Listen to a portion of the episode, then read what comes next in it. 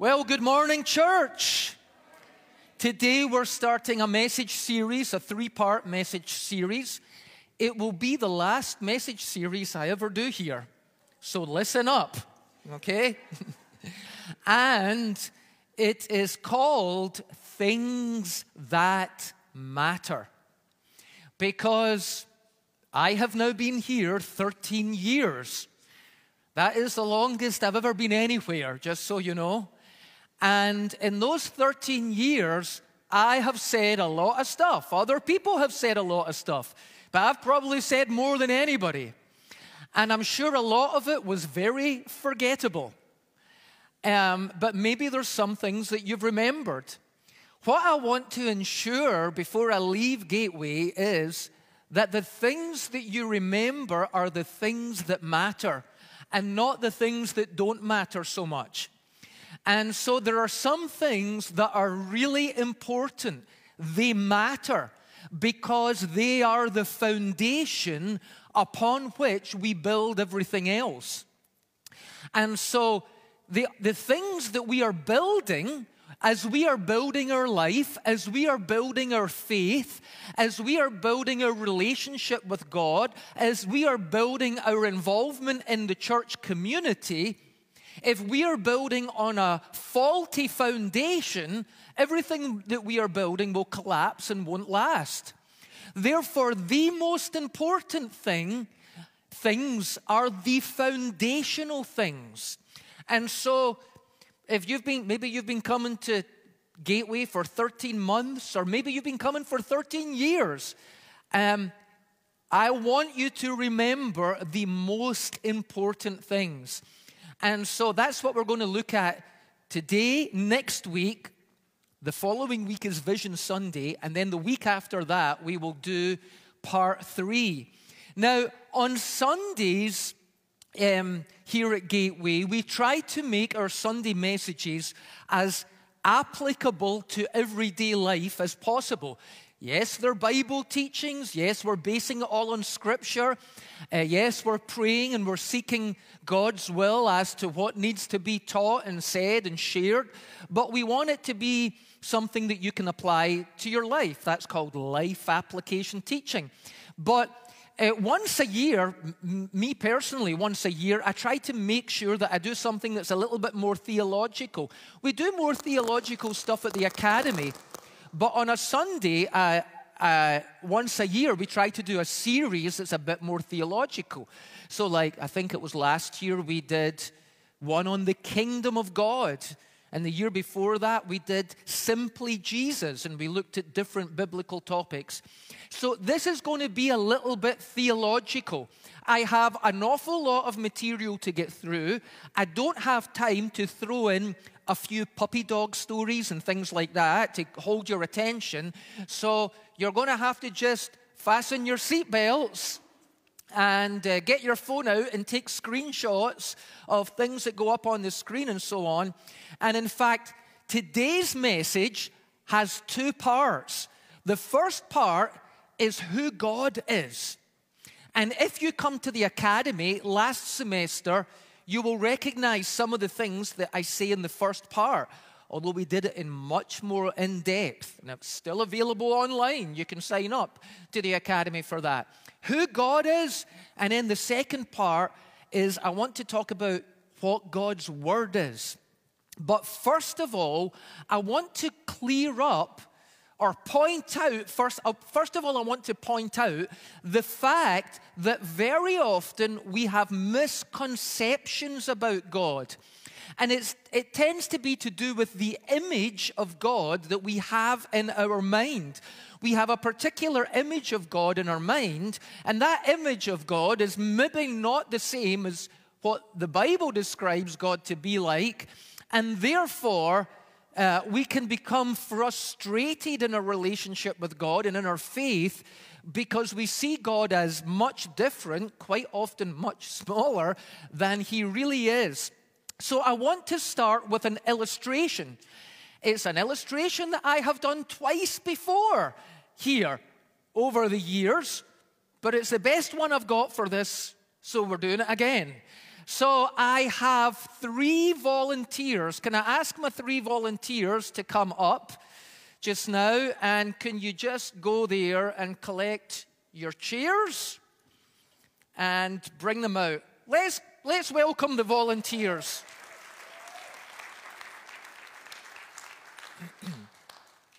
So I find that very often we have some misconceptions about God.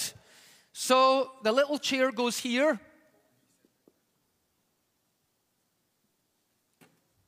You're next to him. And you're next to him. We've got a little guy, a middle sized guy, and a big guy. He's too small, he's too big, and he's just right.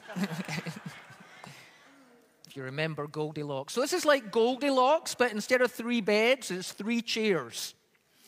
Now, very often we have an image of God as if God is a human, but a little bit better than a human. He's maybe a little bit bigger, he's a little bit stronger, He's a little bit wiser. He's a little bit kinder. But we kind of think of God as being like a human. In fact, if you've ever uh, seen those little comic book tracts that you get sometimes? Have you ever seen those little Christian comic books that you get? Usually, God is depicted as a giant human with no facial features sitting on a big chair. So that's why I've got him, if we could just wipe his facial features out. That, that's how God. Now, I'm not criticizing that, although that's not what God is like. The Bible says God is not a man, okay? Nor the son of a man. So, God is not a human. God existed before humans existed. Now, I'm not really criticizing that drawing because if somebody asked me to draw God, I don't really know how I would do it. Um, an answer I really like was years ago, I saw an interview. Somebody was interviewing Paul McCartney from the Beatles. And they said, We've got a rapid fire question. I'm going to say words, and I want you to say the first thing that comes into your head. And it was, you know, you know I don't know, um, a ship. And he had to, you know, a sailor or something like that. And then the guy said to Paul McCartney, God. And he said, a big, happy, smiling face. I thought that was interesting that his first image of God was not a big, angry, judgmental face, but a big, happy, smiling face. But it did show me that he had an image of God in his mind. He didn't even take time to think about it. Everyone, even non believers, have an image of God in their mind, and very often it's faulty. And very often, this is what we think God is like. We think this is a human. A human is a little small creature, okay, that was being created by God. And then we think, well, God has also created angels. And angels seem to have powers that humans don't have, you know. They can appear and disappear. They can strike you blind and dumb. If you say dumb things, they make you dumb. And so there's all kinds, and, and every time someone sees an angel, the first thing the angel has to say to them is, Fear not, because the human fears the moment they see an angel. So it would be like this guy sitting in his room reading a book, and all of a sudden, kaboom, this guy's standing there. Fear not. Right? And then we think that God is a little bit bigger, a little bit higher up because he has more authority, a little bit stronger than an angel who's a little bit bigger and a little bit higher up because they're up in heaven and than a human. And so we tend to imagine God. Well, first of all, we imagine angels as being humans with extra powers. And then we imagine God as being like an angel but with extra powers. You know, this is a human being, this is a angelic being, and this is a divine being. That's the way we think of it. As if there is a chain of beings. starting at the biggest being and going down. I suppose we could have a dog, a mouse, an ant, an, an amoeba, a COVID 19 virus. we could have a whole chain of beings. Now, it is true that humans are created beings, and it's true that angels are created beings, but God is not a being. God is not a being. God existed before any beings existed. God is the ground of all being. Every being that has life gains its life from God. He is the fountainhead of creation. He is the creator, not part of the creation. He is not, God is not a creature. He is not created. Okay? But when we have this image of God like this, it can affect our relationship with God. First of all, if you have that image, it affects the way you pray. You think that God is sitting high up in heaven on a throne and that you are a human being. I'm sure the cameras are finding it difficult to follow me, but I'll come back. You're a human being away down here on earth. And if you're going to pray to God, you have to do two things. You have to get your prayers all the way up there. And that's going to take a lot of faith. And very often we imagine faith to be like willpower. Yeah, I'm going to get my I'm going to get that prayer all the way up there to God. Secondly, because we think he's like a human being, we think we have to talk him into things. Right? Maybe I could convince God that this is a good idea. Right? And so our prayer life is very often like this as if we're trying to communicate to God. And we're saying, God, can you hear me? I'm not getting anything back yet. Are you there, Lord? Could you answer my prayers? So that is kind of what we imagine prayer to be like. We are trying to fire our prayers through a big anti aircraft weapon all the way up to God, and we're going to have to word them in a way that God understands. But that is not what God is like. God is not, yes, He is up in heaven, but He's not just up in heaven. He is present everywhere. When I pray, God is right with me, He is right beside me, and His presence fills all things. So, this might be correct and this might be correct, but this is not correct. What would be correct would be to imagine God, instead of a person sitting on a chair here, to think of all of the air that fills this stage area. God is present everywhere. God is all around the angels and all around the people. And as they breathe in, the air is also within them. God is the presence that is everywhere that gives life to created beings. God's not just a super duper creator, He's not Superman, He's not a superhero.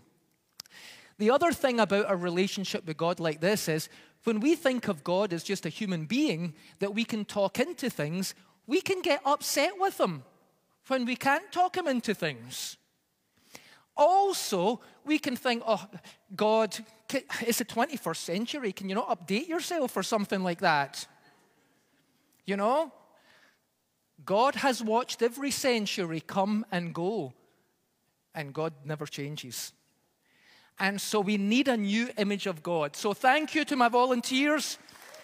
You can take your chairs away. So here we go. We're going to go through these things fast. First of all, who is God? And secondly, what is God's word? So, first of all, who is God? Here's three things that God is God is the creator. Everything that is in existence, God created it. Everything in this world, everything in our solar system, in our galaxy, in the universe, beyond the universe, however many dimensions there are that we don't know about, or other worlds that God may have created that we don't know, anything that exists was created by God. In fact, you yourself were created by God. Yes, He had the help of your mommy and daddy. But if God had not knitted you together in your mother's womb and breathed life into you, nothing would have happened, regardless of what your mommy and daddy were doing. Nothing would have happened. God created you as well. He is the creator. The second thing is, God is one. There is only one God. There are not lots of gods. And you know that some religions have lots of gods or a number of gods. And you will notice that the gods are all like the thing that I just said is wrong. They're all like humans, but super duper humans. You know? And, and the gods fight with each other and things like that. And they've got bad tempers and everything else. You know, the Bible mocks that image of God. There was a time when the prophets of Baal were trying to pray to their false god Baal. And Elijah, the prophet, he mocked them and he said, What's happening? Why isn't he answering you? I mean, you're doing everything to get his attention. Maybe he's in the bathroom relieving himself, Elijah says to them. Why does he say that? He's saying, your God is just like a human. This image that you've got of a God is just like a human that needs to go and have a nap and needs to go to the bathroom occasionally. That's not who God is. God, there is one God who fills all things and is himself the ground of all being. Now, although there's only one God, God is a trinity as well. God is Father, Son, and Holy Spirit. When we talk about God being our Father, that, that is true. God is our Father. When we talk about feeling the presence of the Holy Spirit touching our lives, that is true. The Holy Spirit is God. When we say that Jesus is the visible image of the invisible God, you see, God is invisible. The Bible says God is invisible. That's why you can't draw a picture of him. But Jesus is the visible image of the invisible God, and that is true as well. But yet there's only one God God is Father, Son, and Holy Spirit. Now, there's lots of analogies that you can use to describe that, but none of them are perfect because, like, when we when we leave our bodies and we go to, to be in heaven and we see Jesus face to face, like our minds are going to be blown. There are concepts that we cannot even hold in our mind in this world, okay? So these are just analogies. The Bible says you are created in the image and likeness of God, and there's only one of you. Yet you are spirit, soul, and body, according to the Bible. You are spirit. There is the psychological part of you, the psyche, the mind or the soul. And then there's your body, soma in Greek, the somatic part of you, the, the, your earth suit that you live in that gets you around this planet. Okay? You are body, soul, and spirit. So you're created in the image of God and you are a triune being. Now, that's not a perfect analogy, but it, it's an analogy. Um, another analogy, which again is not perfect, is to say God the Father is like the sun in the sky. The rays of light that come from the sun are Jesus, the light of the world. That's what we see of God. And the warmth that we feel on our skin is like feeling the presence of the Holy Spirit. Again, it's an analogy, it's not perfect. Another one that people sometimes use is imagine I had a stove here and I put a pot on it, and then I got a big block of ice and I put the ice on it and I turned the stove on. The ice would begin to melt, and as it melted, some of it would evaporate, and now we would have ice because it's, it's not fully melted. We've got ice, and that's solid water, And then we've got water, that's liquid water. And then we've got steam, that's gaseous water. And all three is one and the same water ice, liquid, gas. Okay? And so, again, that's not perfect because eventually the whole block would melt and everything else. But these are just analogies to let you know that it is possible for there only to be one God, and yet God to express Himself in a plurality of ways, in this case, in three ways, in a triune way, as Father, Son, and Holy Spirit. That's who God is. Okay, next one. What is God like? If that's who He is, He's a creator, but you could be a grumpy creator or you could be a kind creator.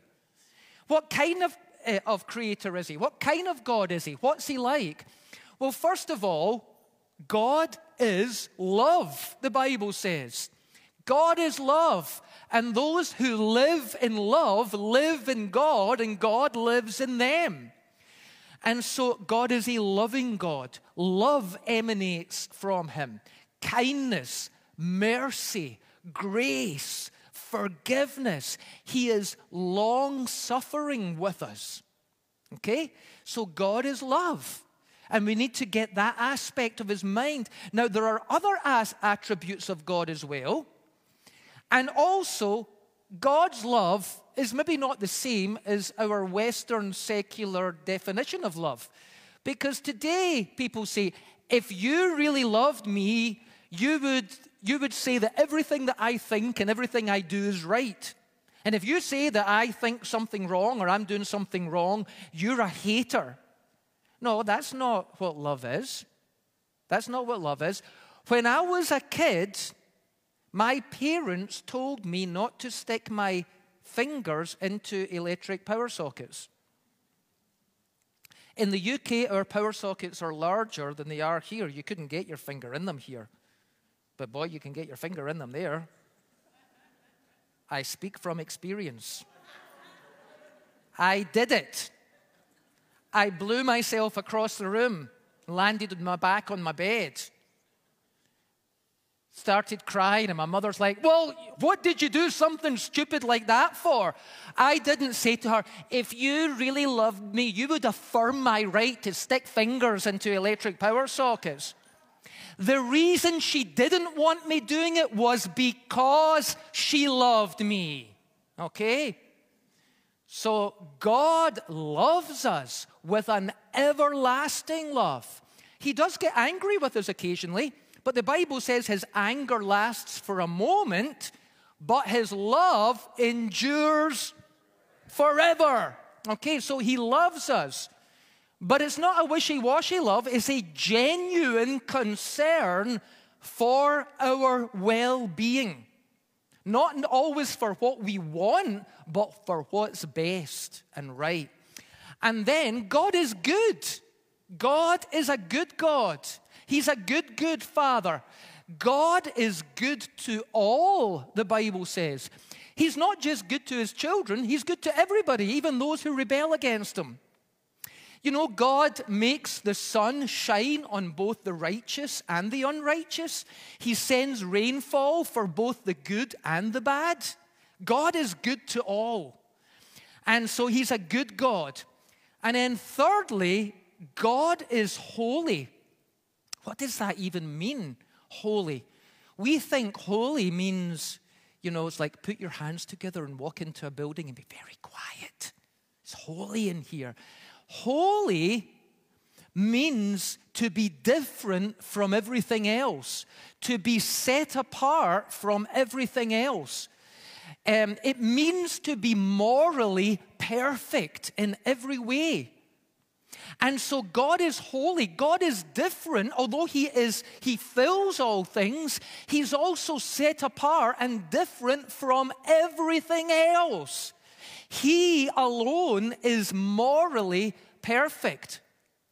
You know, I, I sometimes think it's funny when I hear atheists speak. I just told you about Paul McCartney. There was another celebrity I heard once, and uh, he was being interviewed, and he claims he's an atheist.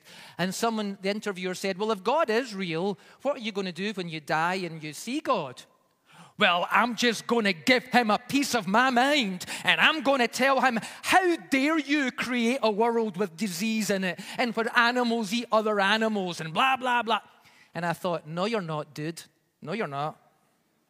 When you stand before the holy creator of everything and behold his moral perfection and realize what a filthy, wretched sinner you are compared to him, you will fall on your knees and cry for mercy. That's what you will do, buddy.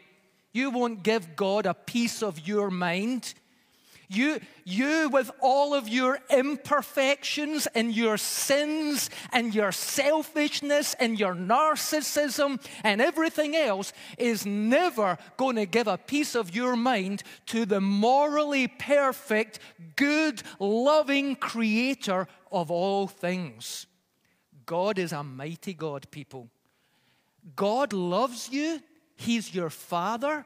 You are safe in His hands but he's not to be messed with. He is above all else. Let's look at the next one. What are God's attributes? Well, these are all the omnis. All the omnis. God is omnipresent.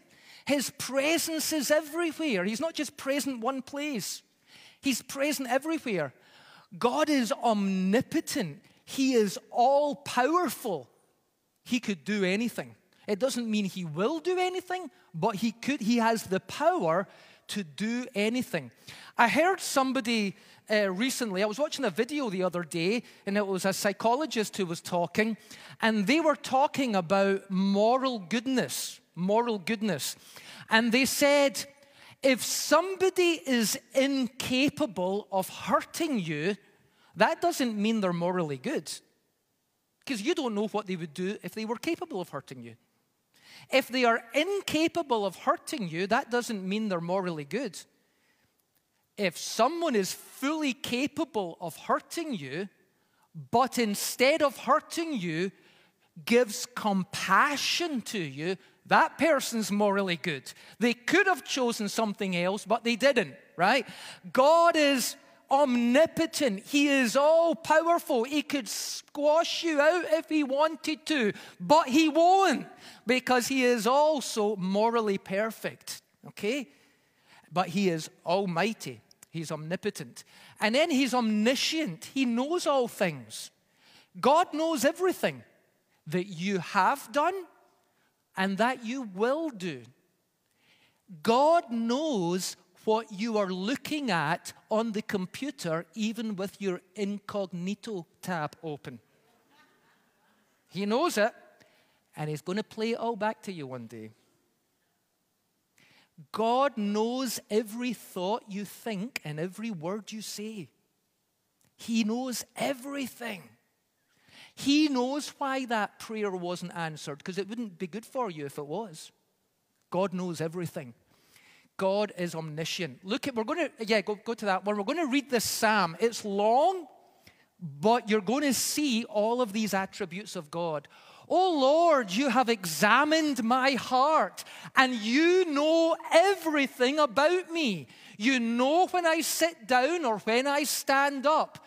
You know my thoughts even when I'm far away. You see me when I travel and when I rest at home. You know everything I do. You know what I am going to say even before I say it. Lord, um, you go before me and follow me. See how God can do two things at the same time? He can go before you and follow you because He's everywhere present. You place your hand of blessing on my head. Such knowledge is too wonderful for me, too great for me to understand. I can never escape from your spirit. I can never get away from your presence. If I go up to heaven, you are there. If I go down to the grave, you are there. If I ride the wings of the morning, if I dwell by the furthest oceans, even there your hand will guide me and your strength will support me. Next one. I could ask the darkness to hide me and the light around me to become night. But even in darkness, I cannot hide from you. To you, the night shines as bright as day. Do you know that even when it's nighttime and all the lights are switched off, there are still light particles everywhere in the room? But our eyes are not designed to pick them up, but God can. Even the darkness is light to Him. Okay? Um, the night shines as bright of the day, as the day. Darkness and light are the same to you. You made all the delicate inner parts of my body and knit me together in my mother's womb. Thank you for making me so wonderfully complex. Your workmanship is marvelous. How well I know it. You watched me as I was being formed in utter seclusion, as I was woven together in the dark of the womb. You saw me before I was born. Every day of my life was recorded in your book. Every moment was laid out before a single one had passed. Like, this is a mighty God, an awesome God, a God that we cannot even comprehend. Let's read on. How precious are your thoughts about me, O God? They cannot be numbered. I can't even count them. They outnumber the grains of the sand. When I wake up, you're still with me, O God. If only you would destroy the wicked. Get out of my life, you murderers. They blaspheme you. Your enemies misuse your name. Oh, oh Lord, shouldn't I hate those who hate you? Shouldn't I despise those who despise you? Yes, I hate them with total hatred. We don't like verses like that in the Bible, do we? Well, I don't like that. I liked all the other verses about how his hand of blessing was upon me. Listen, do, do you not think that when God sees some nasty people, human trafficking little children, he despises what he sees? And shouldn't we despise that too? If God is morally good, then anything that is not morally good is evil. And therefore should be uh, hated. And he says, Search me, O God, and know my heart, because I don't want to be like one of these, you know, um, I hate all these things that are happening against you and the people that are rebelling against you, but I don't want to rebel against you either. So search my heart, O God, know my heart, test me and know my anxious thoughts. Point out anything in me that offends you and lead me along the path of everlasting life. That's who God is. And He reveals Himself to us. He has revealed Himself to us so we're not left in ignorance. How does God reveal Himself to us? He reveals Himself to us in creation, in Scripture, and in Jesus. All you have to do, take a drive to the Rockies, climb a mountain, look at the view, Look at the, the ecosystem with the way that a beaver will build a dam. And when the beaver builds a dam, the area floods. And when the area floods, wildlife comes from everywhere and a whole ecosystem develops. And tell me all of that just happened because a few billion years ago, nothing exploded and then everything came out of it. No. God has revealed. Just like a work of art reveals the artist, creation reveals God. Also, Scripture reveals God. Everything we just read there was from Psalm 139, which is part of Scripture. It reveals to us, God inspired people to write things down so that we would have a record of who God is, what God is like, what He has done for us, and what He calls us to do in response. All of that is recorded in Scripture. And then, of course, God is revealed in Jesus. He came down amongst us, He became one of us. He revealed Himself to us in Jesus. And we could call all of that God revealing Himself to us. We could call all of that God's message to humanity or God's Word. So, what is God's Word? God's Word is God's message to humanity. We see it in Jesus. Jesus came and lived among us. He was God's message to humanity in human form. He is the living Word of God. And then Scripture is the written Word of God, where we can read it or listen to somebody reading it to us. And concept can be built upon concept until eventually the wrong image of God we have in our mind changes to the right image of God. And that helps us understand Him and relate to Him better. And by the way, God and His Word are one. God, I know, I'm sure you know people who, if they give you their word on something, you know you can't trust their word. But they're still a very nice person. You still like them as a friend or something. You just can't trust, take them at their word. Well, God's not like that. God and His Word are one. And we're just going to look at that as for a moment or two. Let's go to Romans first of all. And this tells us that God is revealed in creation. Ever since the world was created, people have seen the earth and sky. Through everything God made, they can clearly see his invisible qualities. There's another place in the Bible that it says God is invisible. They see his invisible qualities in what he has made, his eternal power and divine nature. So they have no excuse for not knowing God. Yes, they knew God, but they wouldn't worship him as God or even give him thanks. And they began to think up foolish ideas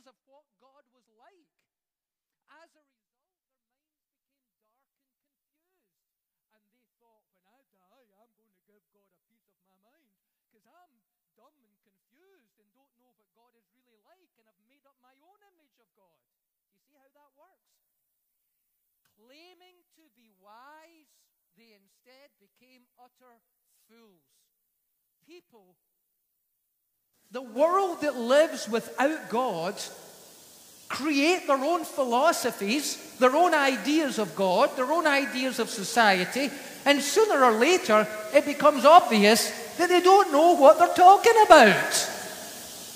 They're up, just listen to a politician giving a speech, and then find a speech he gave 12 months ago, and you'll realize the man is utterly confused. He doesn't know what he thinks. He's saying whatever will get him votes on that day, right? People don't have standards, they don't have guidelines because they don't know who God is and what He has made. So, creation, next one. God is also revealed in Jesus. Jesus is the Word of God. In the beginning, the Word already existed. The Word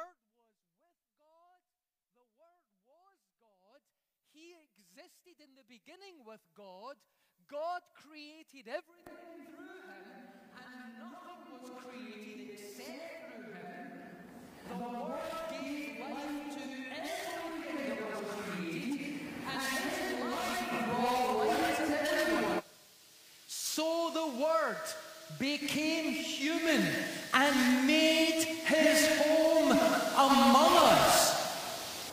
He was full of unfailing love and faithfulness and we have seen his glory, the glory of the Father's one and only Son. Jesus is the Word of God who always existed but became human 2,000 years ago to bring God's message to us. He is God's Word in human form. Let's read on. Next one Acts, 2 Timothy, Matthew. They tell us that the Scriptures are God's Word and reveal God. Look at this. Now, these Jews were noble, for they received the word with all eagerness, examining the scriptures daily to see if these things were so. Timothy, 2 Timothy says, All scripture is breathed out by God and profitable for teaching, for reproof, for correction, and for training in righteousness.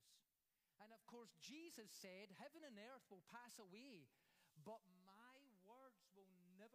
away. And he also said, It is written in the scriptures man shall not live by bread alone, but by every word that comes from the mouth of God. We're going to pray in just a moment. But I want you to know that following God and following God's word are one and the same thing. it is possible to follow the scriptures and or you know like a, a, religion and not have a relationship with God. It's also possible to have a relationship with God and not know the Bible well. But in either case, we're going to become confused. And, and if we go down the path of confusion long enough, it says we become utter fools.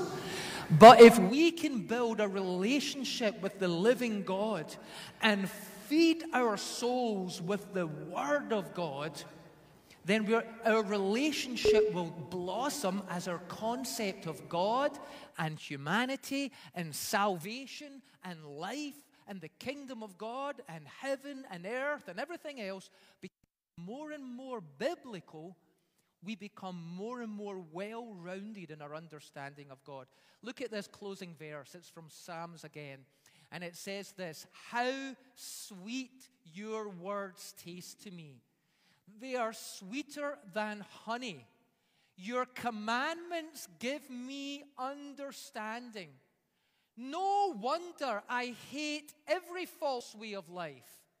Your word is a lamp to my feet and a light to my path. The scriptures are a lamp to your feet and a light to your path. They will show you where to go. They will, God will guide you through His Word. I want to know what that means. You know that in those days they didn't flick on the electric light, they had oil lamps. They, had, they filled them with oil and they had oil lamps. Well, do you know they had things like this? I know that looks like a rhinoceros's horn or something, but that is called a toe lamp. They wore sandals and you got a little toe lamp and you put oil on it and you stuck it on your big toe and lit it. And at night, because there was no street lights, and at night when you're going home, that toe lamp was a, la- a light unto your feet and a lamp to your path. And the Bible is saying God's word is like that toe lamp. You, you read His word, you believe His word, and you take a step of faith. You don't know what's up there, it's very dark. But you know, right here, His Word gives you light. And it gives you light to take the next step, and the next step, and the next step. So we're going to pray that together. Let's stand together, church. I'm putting a prayer up on the screen. We're going to say this prayer together. We're going to ask God to search our hearts. We're going to ask uh, Him to strengthen us in His Word and give us the correct concept of Him. And we're going to ask Him to ensure that His Word lights our paths as we walk in faith through life. Are you ready, church? Let's lift our hands and let's pray together. One, two, three. Search me, O God, and know my heart. Test me and know my anxious thoughts. Point out anything in me that offends you and lead me along the path of everlasting life. Your words are sweeter than honey. Your commandments give me understanding. Your word is a lamp to guide my feet and a light for my path. Help me follow you and your word in Jesus' name. Amen. Amen. Let's sing to the Lord, church.